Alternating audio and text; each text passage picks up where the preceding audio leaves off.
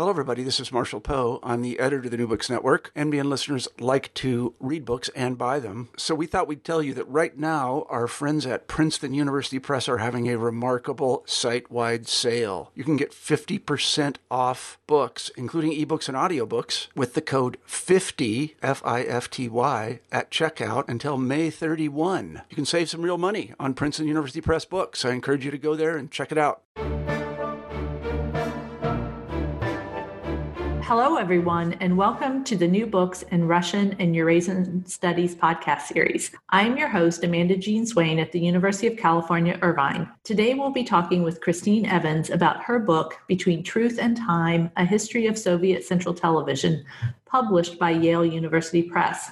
So, welcome to New Books in Russian Studies, Christine. Thank you so much for having me. Well, I'm glad to talk to you about this book. I found it really interesting, and there were a lot uh, television shows on Soviet uh, uh, television in the 60s and 70s, and so I'm looking forward to talking to you about them and and um, trying to understand more about the Soviet system through these television programs.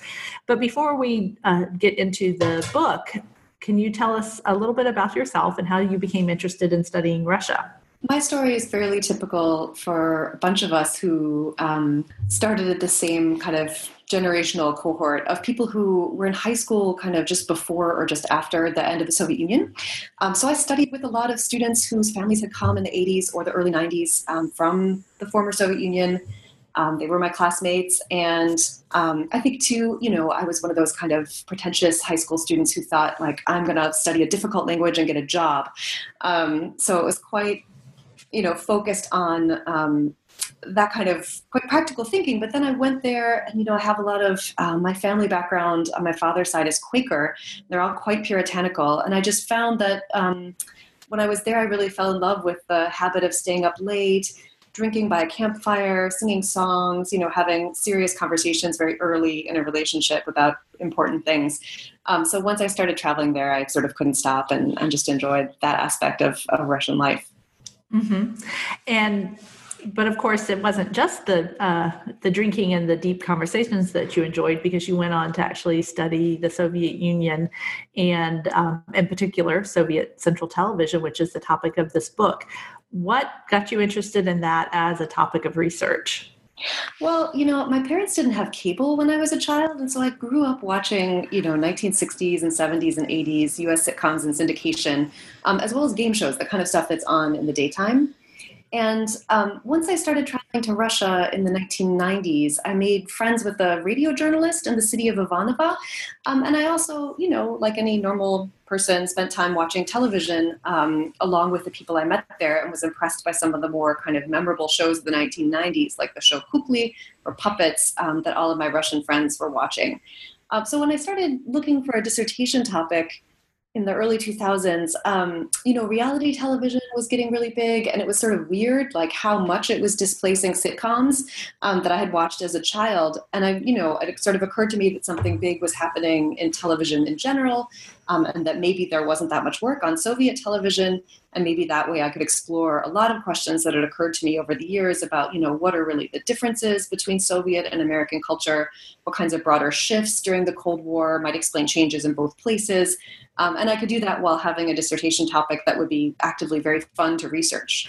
Yeah, and that those are always the best kind of dissertation topics. and uh, speaking of fun, uh, one of the things that you point out early on in the book is that um, Soviet, the Soviet authorities viewed television as something that should be festive. So, can you give us a brief history of television in the Soviet Union and explain why um, festivity was such an important component of it? Yeah. So, I mean, television technology, it's important to say, you know, people assume it developed later in the Soviet Union, that they were always technically behind, but this, of course, is not true. Um, and it developed on an experimental basis in the Soviet Union at about the same time as, as other places in the 1930s. Um, but given the impact of World War II, you know, the manufacturing of sets and the expansion of the network was really delayed. Um, and along with the rest of Europe in the 1950s, um, Soviet television begins to emerge in that period. So it becomes really associated with kind of hopes that were taking place across Europe about a transformation of culture after uh, the horrible costs of World War II, um, and at the same time with the Cold War. Um, and then for Soviet television, I should say it's not really depends which authorities we're talking about. You know, specifically the ones who felt that it should be um, a truly festive, kind of disruptive medium that would transform individual viewers um, into believers in Soviet ideology, um, mobilize them to build, build, construct the revolution. Um, those people were the kind of enthusiastic um, workers of in Central Television themselves, rather than necessarily uh, those above them. Although those who supervised their work also came to share at least some of those values over time. Um, so they're working at the moment in Soviet history known as the thaw um, where there's these big hopes for the transformation of, of Soviet, Soviet culture um, in a more kind of spontaneous direction that will help finally f- fulfill the revolution's original goals. Um, and so television is eager to take its place alongside other arts in, in doing this. Um, so this is the sense in which um, there's so much excitement around the medium and the sense that it can rather than as we think of television um, you know thanks to the frankfurt school in the west as a pacifying medium that locks us in our homes soviet television was imagined by its early producers as something that would do the opposite of that. It would engage and make audiences participatory. Um, a wonderful colleague of mine, Sabina Mihelj, has argued that this is a kind of early origins of social media in a way and kind of Web 2.0 things that are meant to be viewer driven and participatory. Um, but this is coming out of the socialist project, or at least it was anticipated there. Mm-hmm. Um, yeah. And obviously, as part of this socialist project and the, the television's role and television programming's role in that is who is on the screen. So tell us about who who was selected to be on screen because obviously this is a visual medium uh, what criteria what were they supposed to represent um, what were they supposed to inspire in the audiences that were watching these programs? So in some sense you know being on screen was um, for some in some ways quite tightly controlled um, and there were you know elaborate regulations by the 1970s over you know what your position within the Soviet governing hierarchy was determined whether you could be shown in close up or from a kind of above the waist shot that was more distant.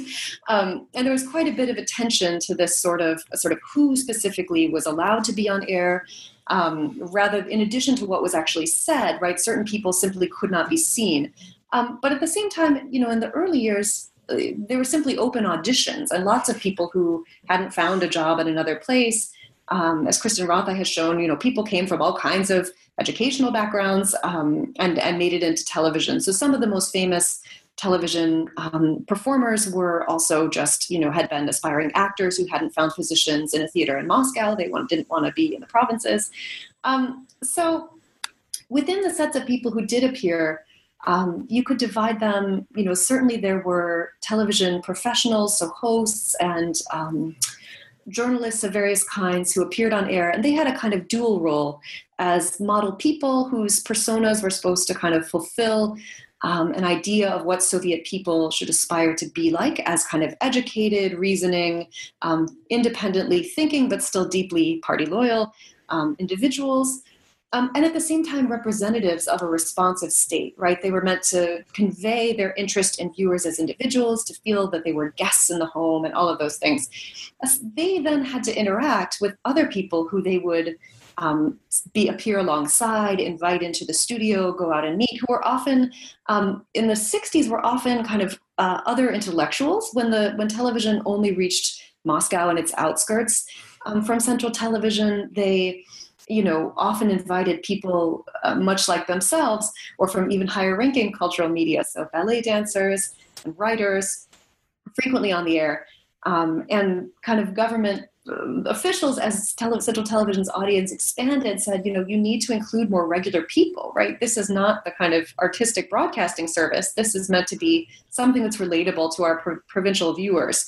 And so they were under pressure to kind of increasingly feature people who work in factories collective farmers um, and once they did you know many of them were in fact interested in this but it raised all kinds of problems where you, you need, they need to look good they need to sound good. But this is very difficult you know there's a reason why people professionals appear on television. it's, a, it's, a, difficult skill, um, and so there was a desire to expose the what were imagined to be the wonderful inner qualities um, of these regular working people. In many cases, they probably were, um, but how to make the camera see that and be able to represent that appropriately.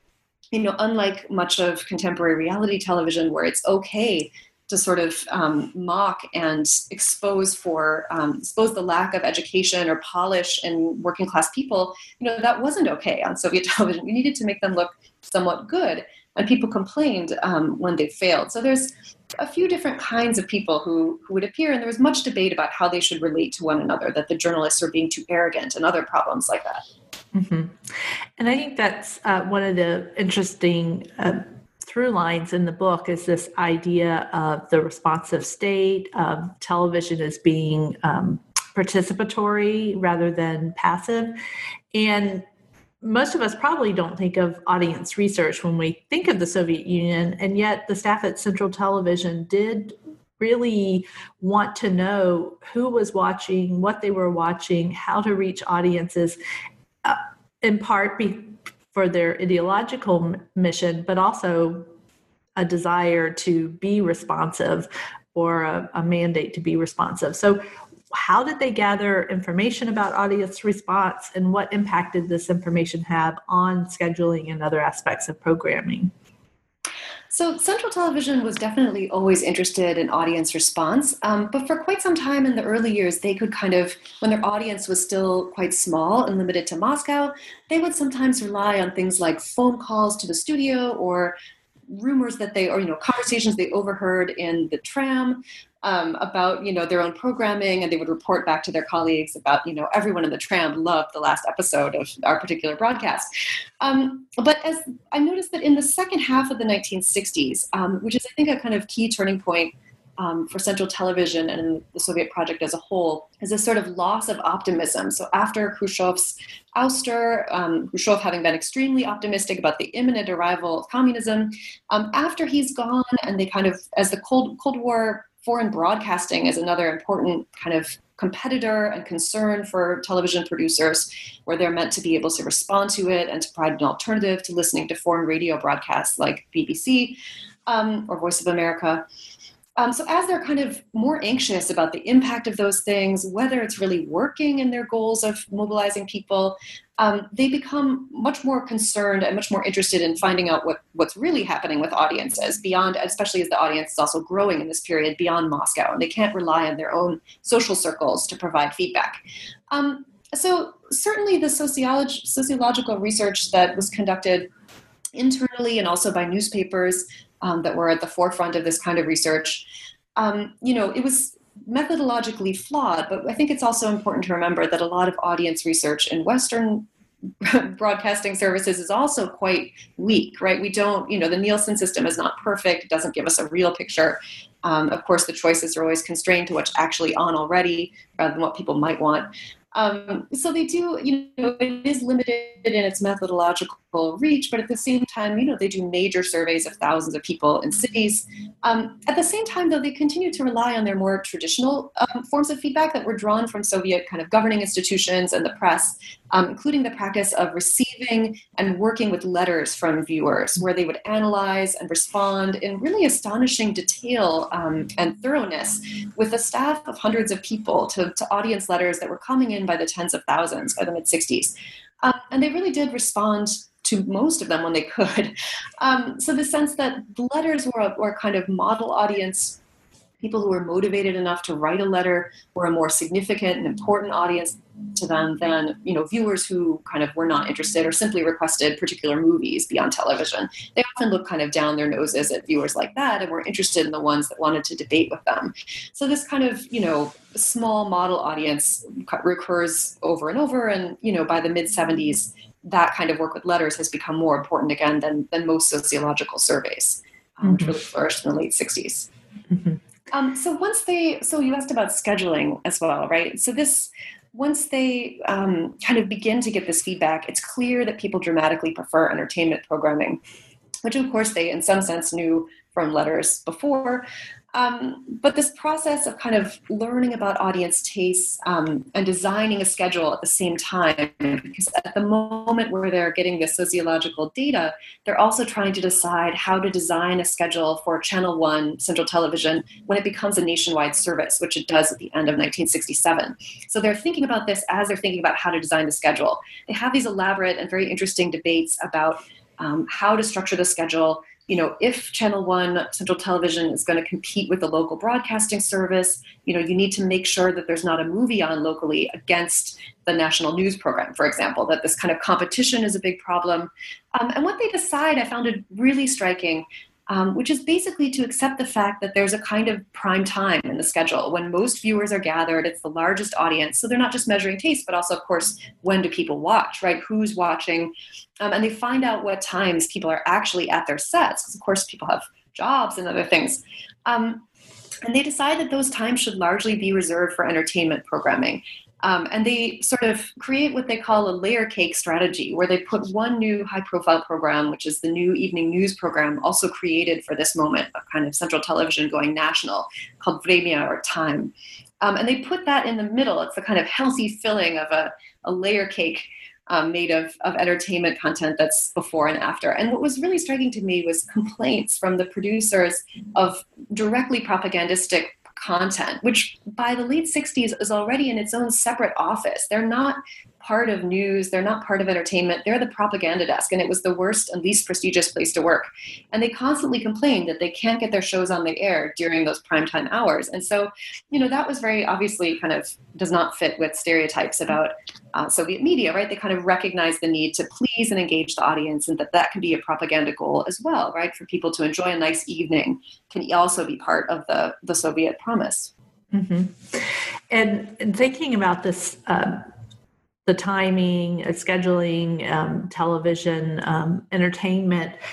It was interesting to me this um, idea of television as event, and you particular you start off by talking about the show The Little Blue Flame and how that um, came to represent him. This idea of making um, kind of some uh, social rituals uh, around television. So, can you tell us about Little Blue Flame and, and why that was an important um, show in, in understanding the way in which Central Television began approaching uh, both the entertainment value and the scheduling of shows? Yeah, so Little Blue Flame, I should say, was a variety show, um, and it featured Soviet and foreign musical performers, actors, comedians, um, and they would perform, but they in between they would dance with one another and eat some grapes and be socializing in a set that was designed to look like a cafe or a restaurant. So they're kind of gathered around these small tables, socializing and interacting. Um, and it was modeled on these new kind of cafes that were spaces of, of socializing in Moscow during the thaw as well, um, where students would gather and read poetry. Um, and other things like that. They were very popular kind of new thaw settings. Um, so it was designed to kind of present a vision of society in this new harmonious thaw model. Um, and included here too, I should say, were also prize-winning workers um, and later the Soviet cosmonauts who would kind of mingle with the artistic elite as though there were kind of no divides between these different groups. Um, and given this kind of you know harmonious relationship between different kinds of people there was no sort of open discussion about how particular performers would get invited onto the show um, while others would never be able to appear right? You know you don't get to pick the gifts that you're given. Um, but since initially the show was weekly which is extremely often in the world of television production requires a lot of effort to book acts at that kind of pace um, the level of, of shows especially outside the special holiday broadcasts um, was not always as high as audiences would want it to be. And there were a lot of complaints about um, broadcasts, except for the holiday ones, when they had managed to get better acts in order to kind of fit with the holiday calendar that was governing a lot of Soviet culture. Um, so, kind of slowly, as a result of these pressures of producing the show and audience dissatisfaction, the show was transformed into a, a, holiday broadcast that was only on four to five times a year on major state holidays, which allowed producers to plan in advance, and also was a really great way for the Soviet Union to celebrate holidays on television. You know, there's more famous are the parades on Red Square that I think lots of Americans um, and others got to see live during the Cold War, and that gave you a certain image of what Soviet television was like. But those were kind of in the middle of the day, and then would be followed by you know hours, and really, as I found in the archives, days and weeks of special programming that was the most popular entertainment content. Um, so these, but the the kind of counterpart to the Red Square Parade then was this kind of holiday variety show, which was great because you could adjust it to the political circumstances. You know, add an act here, exclude one here at the last minute because of some political change in their country. Um, in, a, in, response to whatever immediate political needs. Um, but the question of selection was really a problem um, because there was no clear way of measuring popular tastes, um, and all sorts of very popular artists could never hope to appear on the show. Um, and there were, you know, the show kind of tried to handle this awkwardly in various ways, you know, making jokes about how the acts were selected, or um, in one New Year's broadcast, they would, you know, have the artists actually transform into pilots from a recent military movie and then fly to certain viewers to give them the gift of a particular song. But it was terribly kind of uh, highly overwrought um, and overdetermined. Um, and the changes could be really dramatic in response to these political issues, especially around foreign performers. So, you know, on New Year's Eve, uh, 1967 68, there were lots and lots of foreign performers, especially from Eastern Europe. Um, and then after the invasion of Czechoslovakia in August 1968, there were the following years zero foreign acts. And so viewers, of course, would notice these kinds of changes, and it's, you know, quite difficult to deal with. Mm-hmm.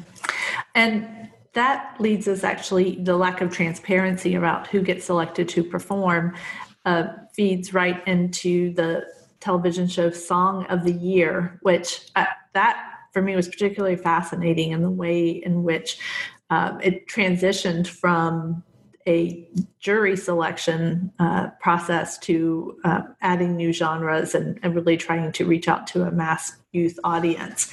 So, what does the evolution of Song of the Year tell us about Central Television, but also about uh, how the um, Soviet authorities were pa- perhaps were trying to engage um, Soviet citizens into um, this managed democracy that um, existed. Yeah, so it's Song of the Year in some ways, you know, was designed to solve a lot of the problems that were posed by Little Blue Flame. So kind of making the song selection process actually totally explicit and limiting competition to Soviet songs. So no more issues with particular foreign performers. Um, and it was a contest show based on audience votes, which I found in itself surprising for for you know 1970, which is the year that it started. Um, and then, although the show you know kind of tried to avoid the word voting or would describe viewer it was quite quite elaborate and, and awkward how they would you know talk about this process of voting for your favorites as everything but voting for your favorites. You know maybe people are expressing what they think everyone in the soviet union will agree were the best songs of this year right? Sort of subordinating their own preferences in favor of a collective discussion. Um, so I was really struck by, you know, how much of this was was spread throughout the year in these kind of short teaser broadcasts that would instruct viewers how to participate. Um, and then really, uh, you know, it was very striking this explicit tinkering from year to year in the format. You know, I was watching them on DVD before. Now, of course, you can stream them all online. But back when I was writing this, you still had to um, actually get discs for them. Um, you know, I'm watching them all on DVD one after another, and you know, I had no idea what was coming next because it, the changes could be quite dramatic, um, which you know, again, kind of undermines your sense of a of a state that is you know so firm and clear in its ideological guidelines, which of course a terrible straw man, but you know, one mm-hmm. comes in with these things if you grew up in the United States. Um, so this sense of yeah, kind of altering the show, dealing with the question of youth t- taste, kind of making the different tastes of young people explicit, and then trying to ameliorate that, bringing people together. Um, and what I think this tells us about Soviet society is that, you know, especially in the, after the late 1960s with Czechoslovakia and also the abandonment of plans for significant economic reform that Kosygin had put forward in the late 60s, the state was kind of looking for ways to kind of unify and mobilize the Soviet public without referring to necessarily shared belief in the sort of immediate arrival of communism, right? What binds us together and how can we reach consensus without that, right? Using voting or conversation in a public sphere where we talk about um, public opinion and what it reflects. Um, you know, or the expectation of any kind of immediate improvement in material conditions necessarily, right? What do we still share? So that left this kind of set of tools for public deliberation, displaying public opinion, the role of authorities in adjudicating it. These were all sort of central themes. Um, but I think also important for you know seeing the connection between this period as a kind of creative, generative period of change that helped shape the present um, is the the heavy use of the memory of World War II um, and to a much lesser extent, the, the Civil War, um, as a kind of shared memory. So, unifying people through kind of reverence for past sacrifices, all these kind of basic human emotions such as love and sadness, maybe set actually not connected to the war, but also very unifying. Um, that could, you know, they could acknowledge that there were social fissures, but then demonstrate that there were these kind of shared values that could overcome the, those fissures. Um, and so they kind of developed this set of tools with a little bit of limited, kind of carefully controlled democratic proceduralism, deliberation, um, and shared patriotism, you know, all kind of kept within this the seemingly safe realm of popular culture, which is of course actually quite politicized during the Cold War. So it's you know highly political this conversation, even though it's this the safe territory. Mm-hmm. Well, the musical shows, I think, were um, very intriguing to me. Uh, but I have to say that my favorite chapter title is uh, your chapter on news programming, which you called Time and the Problem of Boredom. And Time, as you already mentioned, was the primary news show. And, and I suspect that the problem of boredom is probably self explanatory. But there was a lot of concern that. Um, Soviet citizens were tuning in for entertainment and, and, actually weren't interested in the more um, uh, the programs that were designed to be more educational or ideological. So, what um, what did they try to do to make news less boring and to get um, uh, viewers to be engaged? So, I mean, I should say that at some point, um, you know, what I really found was a kind of split between domestic news and foreign news, where, you know, when they first create Time um, and it airs on January 1st, 1968, um, there it's to address the boredom of pre of already existing TV news programs to kind of raise television news's status um, and to create a show that would be genuinely dynamic and exciting. Would, the name was meant to be not very significant, not just a kind of trite thing, but actually this was going to be a portrait of the present time. Um, and so I think one reason boredom, you know, boredom, as you said, is always a problem for any kind of broadcasters, even if they're not motivated by kind of revenue from advertising um, you know, why bother if you're not going to interest the audience? Um, but it was a really big problem in the Soviet Union um, because domestic news, in particular, was so central to Soviet ideology and the state's goals. Um, and the news was really supposed to reveal the kind of gradual unfolding of history as communism drew nearer. You know, progress being you know built upon year by year.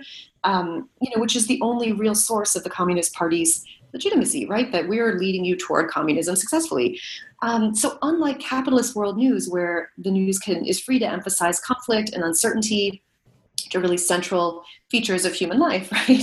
Um, you know, the Soviet news had to do something much more. Um, in a way, although the show was called Time, sort of timeless, right? It needed to document progress, but you know that could mean interviewing a collective farmer in the field, talking about how well the harvest had gone. And it wasn't clear whether that had been filmed in 1975 or, you know, 1971. Like it didn't really matter. The same event could have happened at any time. And viewers, including within Central Television, quickly noticed this. Um, and those who kind of cared about the success of news as an ideological project um, were very disturbed by this. Um, and then this was all, of course, heightened by the fear of um, Cold War foreign radio broadcasting and listening among Soviet viewers, which they knew was extensive, because that had also been covered in these sociological surveys: is how much are people listening to foreign radio broadcasts? Um, and here was this kind of exciting and revelatory foreign news, um, and you know, what if Soviet news couldn't compete? So that kind of made it much more serious concern. Um, and so, you know, they did try with with Vremya in its early years, in particular um, to make segments very short. They were explicitly watching BBC news broadcasts internally and discussing what made them so dynamic, certain kinds of cutting and camera work. It was also coming out of a kind of return to the work of Dziga Vertov that happened in the mid 60s. His works were re- reissued. Um, and television workers are very kind of enthusiastic about the Soviet avant garde and early documentary um, and wanted to link themselves to that and felt that kind of dynamic kind of camera work could make their show exciting too. But the problem was that, that viewers, especially older viewers in the provinces who were an important political constituency, found it confusing. You know, 20 seconds with no text of people, you know, fishing or whatever was not what is happening was some feedback that they got from viewers that this was disorienting, not dynamic, right?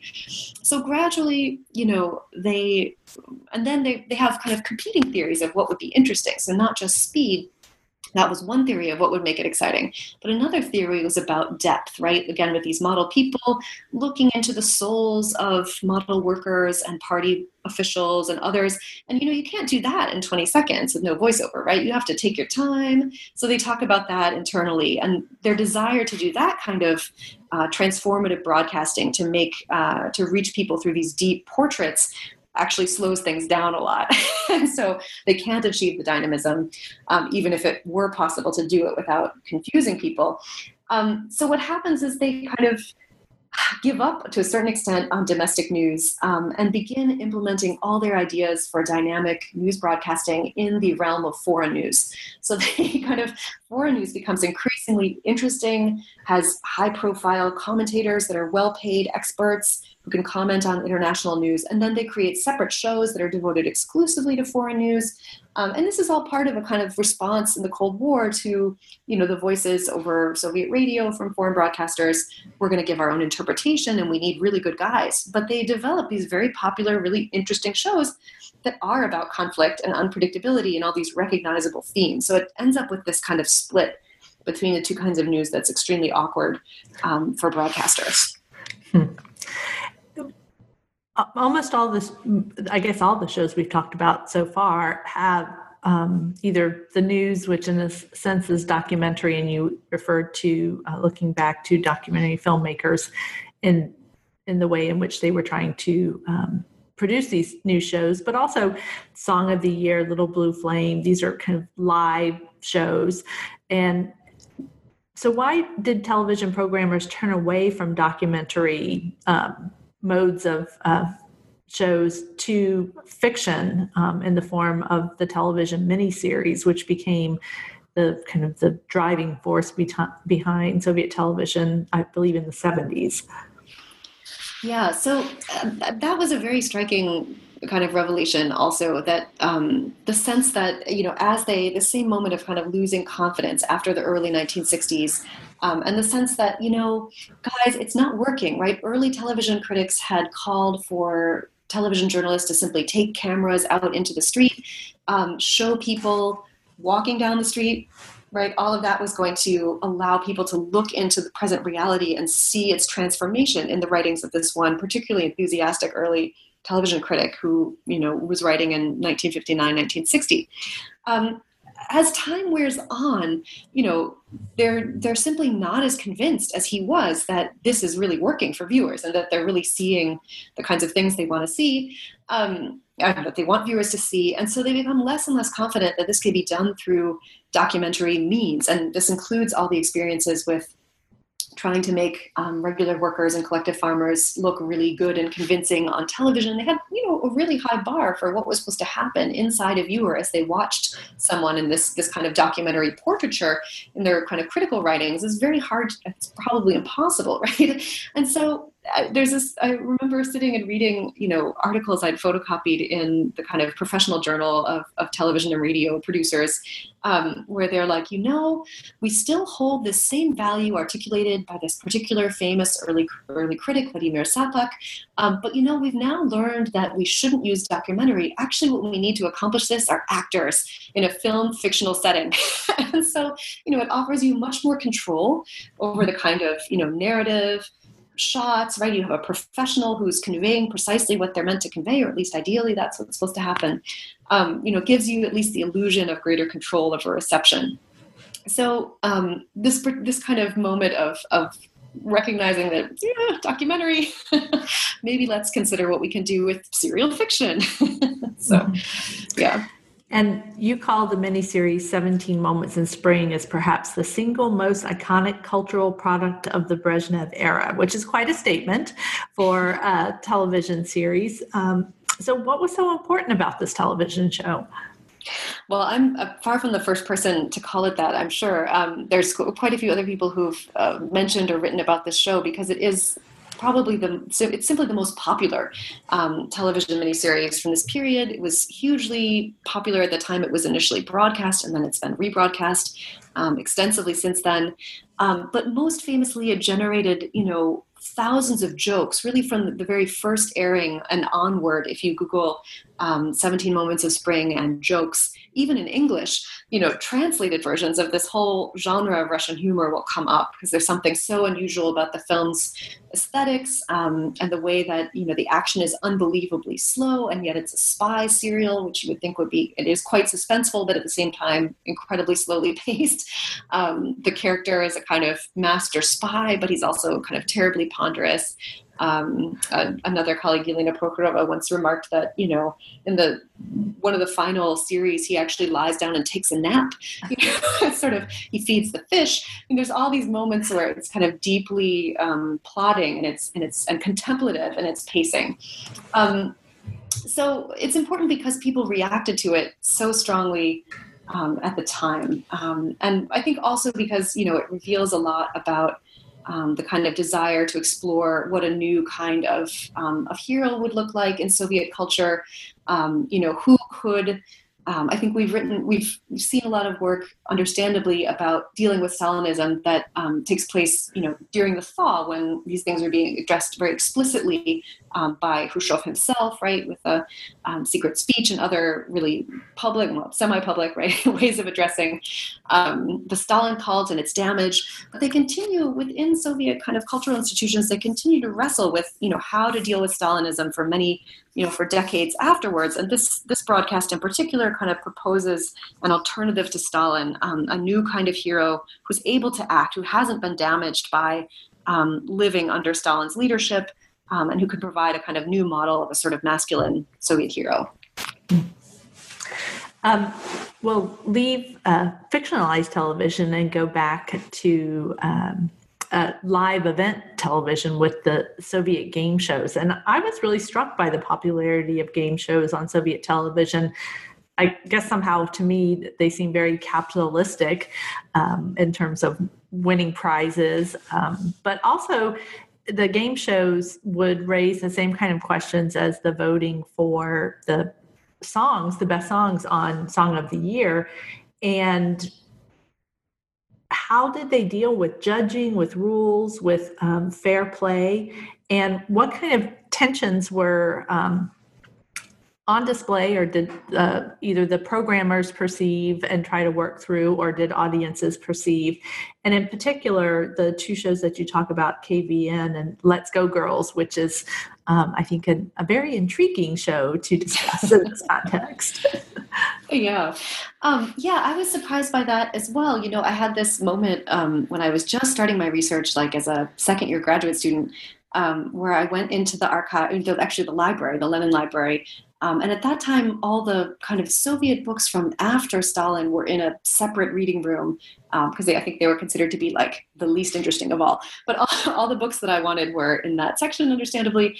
Um, and I went in there and I was you know, I saw this, I got this card catalog drawer, and there were so many books that had that were clearly about some. It was under radio and television, and it was just the letters KVN or KVN in Russian. Um, it was, you know, sometimes repeated three times in a row, but one with an exclamation point and one with a question mark, or what is KVN? and, um, they, you know, it's like, I'm never going to figure out what this is. So I had to ask the archivist. And she was like, oh my God, I can't even explain. You know, this is this thing, it's so big. And then finally she managed to sort of explain that this is a particular show um, and it's a kind of game show. Um, and so, you know, this was obviously very fascinating. And indeed, um, you know, I think, I, you know, game shows and the Soviet Union provided a kind of opportunity because you know they were known to be a popular form um, from you know there had been radio quizzes in the Soviet Union as well as in the West, right, where you you could really measure popular participation because people would write in, and it was a very known to be a very popular, engaging form. Um, but at the same time, it had certain resemblances with, again, these kind of avant garde thinkers that Central Television staff, the most ambitious of them, of course, not all of them, um, were interested in linking themselves to and identifying with. So, particularly kind of um, mass festivals um, from the very early post revolutionary period. So, they write about this, this game show format as if it's a kind of renewed mass festival because it can engage people as participants across vast geographic spaces um, live in the same moment. Um, and they're and they're very much participatory. Um, the idea is you play along at home, right, in the game show, and so that was something that was kind of artistically and ideologically very valuable in the Soviet Union. Um, but as I said, right, these these are kind of competitive formats, and there's of course there's a ton of competition in the Soviet Union. It's nothing unusual about the fact that it was competitive, right? You could compete in everything, production, ballet, you know, internationally, and many things. But all those things had well-established rules or way of judging the game. And what was different about game shows is that they're invented from whole cloth, and so these questions of judging and how to make the rules how to establish, especially when television is so secret and so centralized, you know, how do you know people are playing fair? Um, all that's very difficult. And, you know, lucky for me as a researcher, these shows, um, in part because of their ambitions to be kind of really mass participatory theatrical um, forms, there were the the producers wrote guidebooks for kind of local participants who were going to stage these things at their school or kind of culture club in their village. Um, so they have these elaborate discussions of their thinking and how one should organize the game and what it all meant and these sort of amazing quotations would come out where they're describing the jury on KVN as a kind of better version of the Politburo, where, well, there's this group of leaders, and of course, you know, they rule by consensus, but of course, some of them will emerge as more right more often than others, and the others will naturally accept their authority, right? these kinds of wild parallels with the Soviet political system, um, but imagined as not having anyone, and then they would say who shouldn't be on the jury, right? People who are pompous, who talk too long, long-winded speeches, right, are very full of themselves. Those guys, or who insist on always being right, can't work with others, right? So you know, it's a kind of rethinking what leadership should be like in this through this format. Mm-hmm. Um, and so you know, there were there were KVN was focused on student youth, so it was quite um, focused, at least initially, on kind of elites in a way, right? People who are studying in prestigious institutes, initially in Moscow, that are then under the same pressure to include people in the provinces and, and workers. Um, they have to expand their teams and start having non student teams by the late 60s. Um, but then again, after this kind of after 68, um, there's this effort to include more working class participants really explicitly. Um, and that's where we get Let's Go Girls and also had a counterpart, Let's Go Guys, um, that were, Let's Go Girls was particularly modeled on kind of um, actually, you know, it's strikingly similar to kind of contemporary debates around US universities now about job placement, that we have these skill gaps, right? And that we need to fill them with people who are willing to work in low status jobs, say for maybe not that much money. We don't have enough of those people, right? Because we're not willing to pay them more. Well, the Soviet Union had the same problem, right? They really wanted to raise the prestige of particular kind of low status jobs, working in a shop, you know, being a baker, you know, perfectly lovely professions, but ones that weren't highly culturally or economically rewarded at the time. And so they want to convince people that these are really great jobs and they should consider applying for them.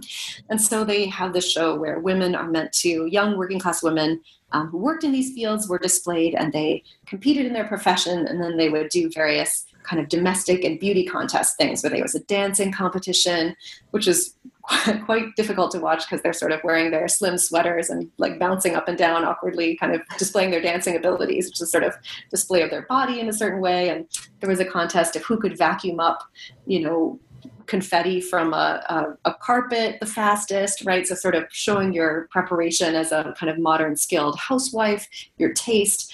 Um, so, it was heavily gendered um, and aimed at this kind of particular demographic um, but still with audience voting for a winner and all these kind of um, exciting uh, viewer possibilities for viewer engagement, you know, submitting salad recipes um, that the girls would then prepare and things like that. So it was quite, quite also drew on these kind of ideas of engaging the audience and, and um, exploring these kind of cultural problems. Mm-hmm.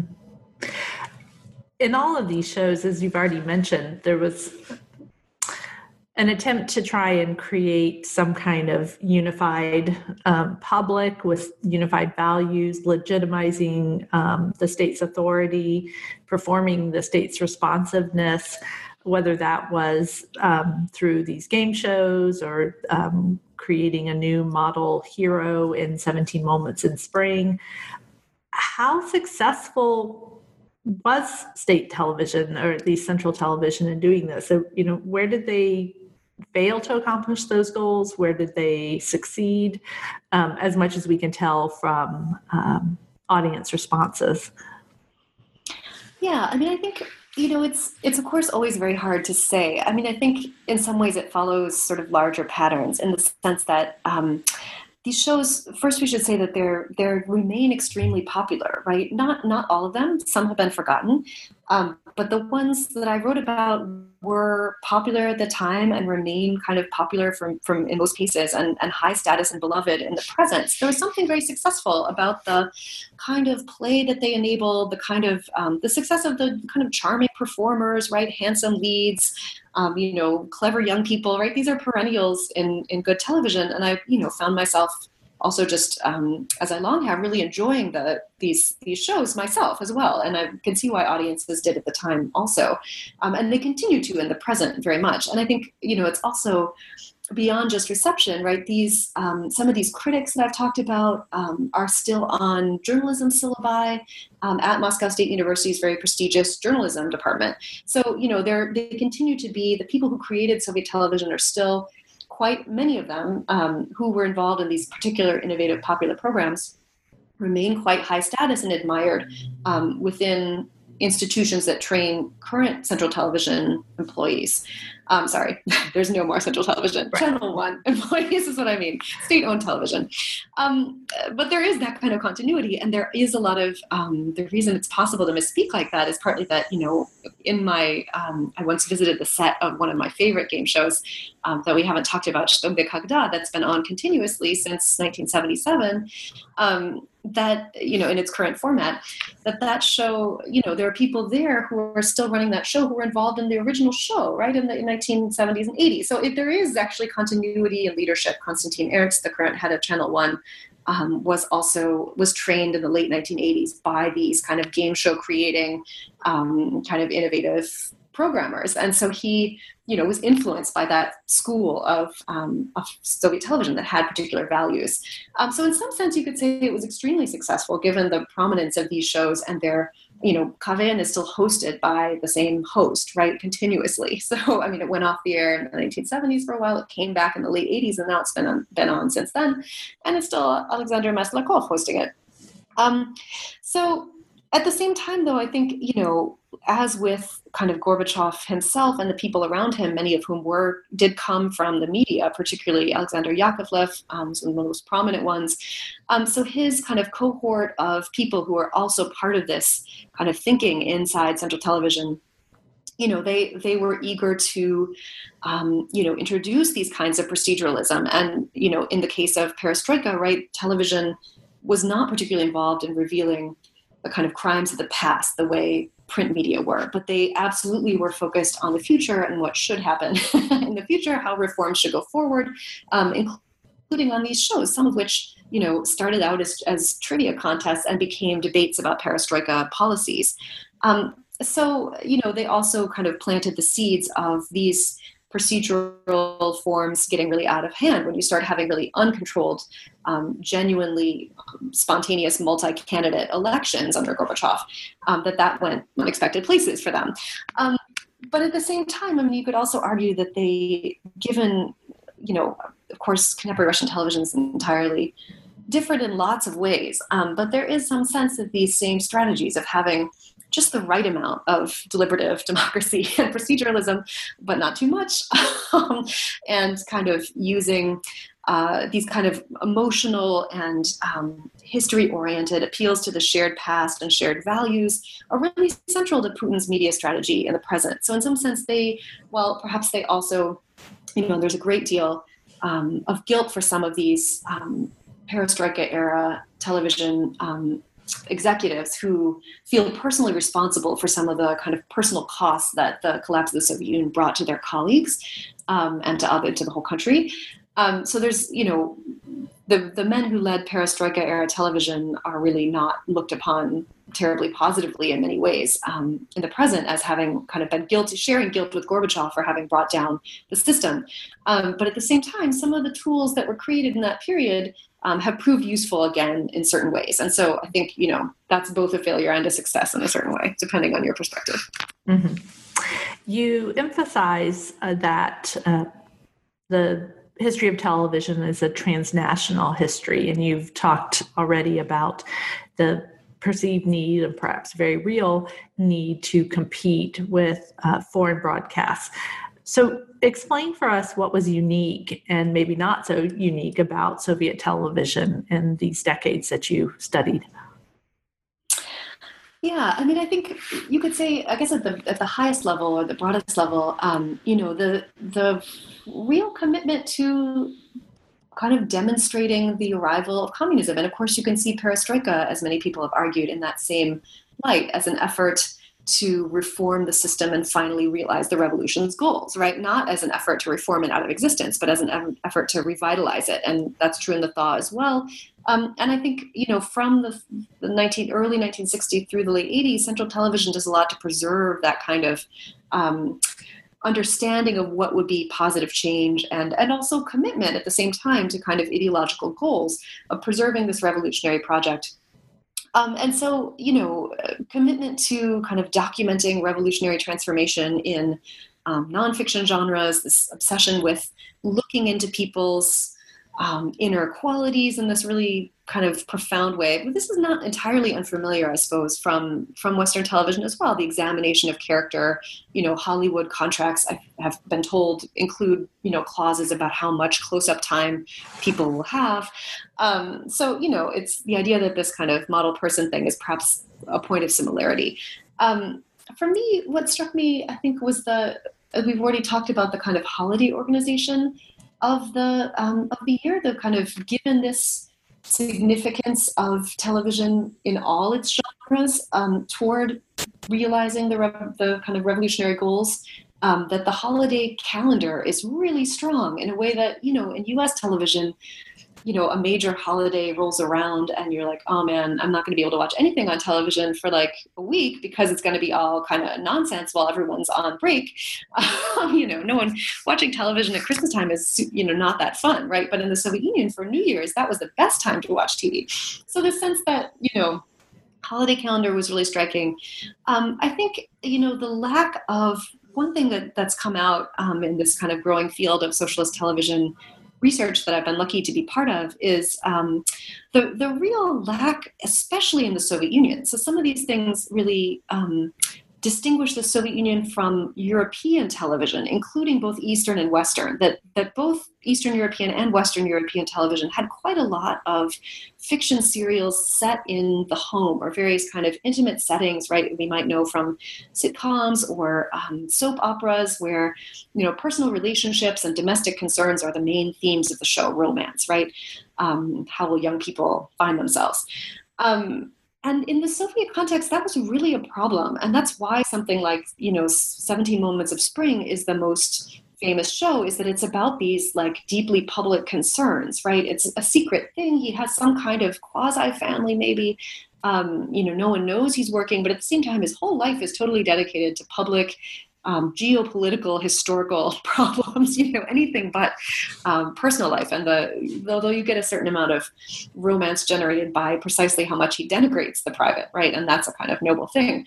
Um, but this, there really are not very many Soviet um, kind of equivalents of a soap opera. There's very few, vanishingly few, uh, and that really does distinguish it from even other Eastern European television services. To the point where I saw documents where um, Soviet television executives would go abroad Eastern European, you know, partner countries um, to view their television movies and consider purchasing them for Soviet television.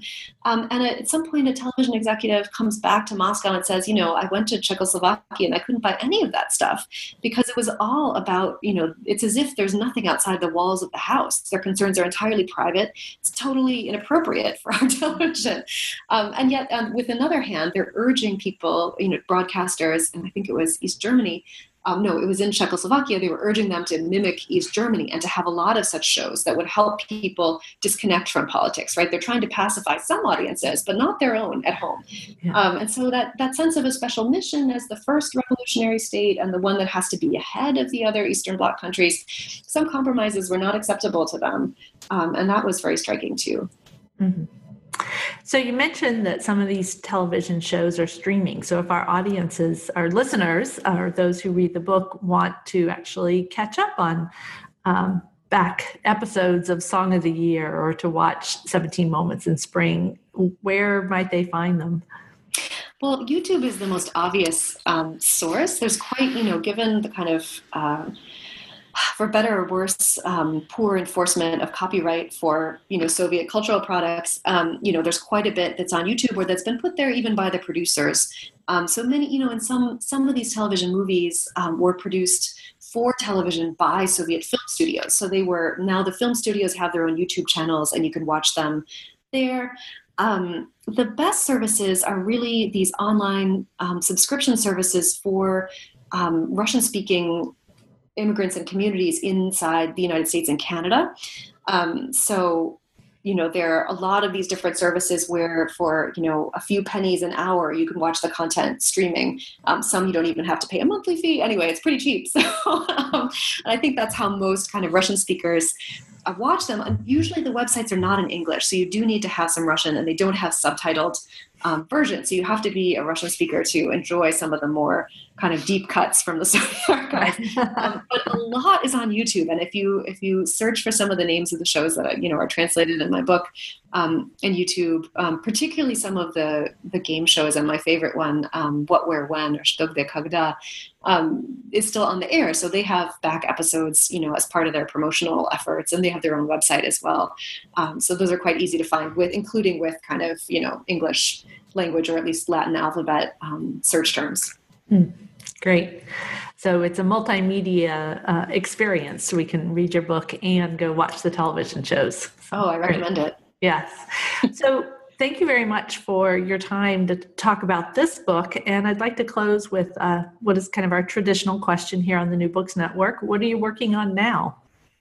Oh, I'm working actually with a colleague in Sweden on a project um, on uh, the history of satellite broadcasting. So, how it's look more at the kind of media, the infrastructures that underlie contemporary media. So, how satellite um, earth stations and um, satellites themselves, how the US and the Soviet Union and Western Europeans um, and the rest of the world really kind of developed this global satellite technology um, that now underlies, you know, our cell phone communications and many other kind of aspects of modern life during the Cold War. Wow, that sounds like quite a project. Um, very extensive, and and I'm sure there's a lot of new technological vocabulary you've had to learn for this. Yeah. Indeed.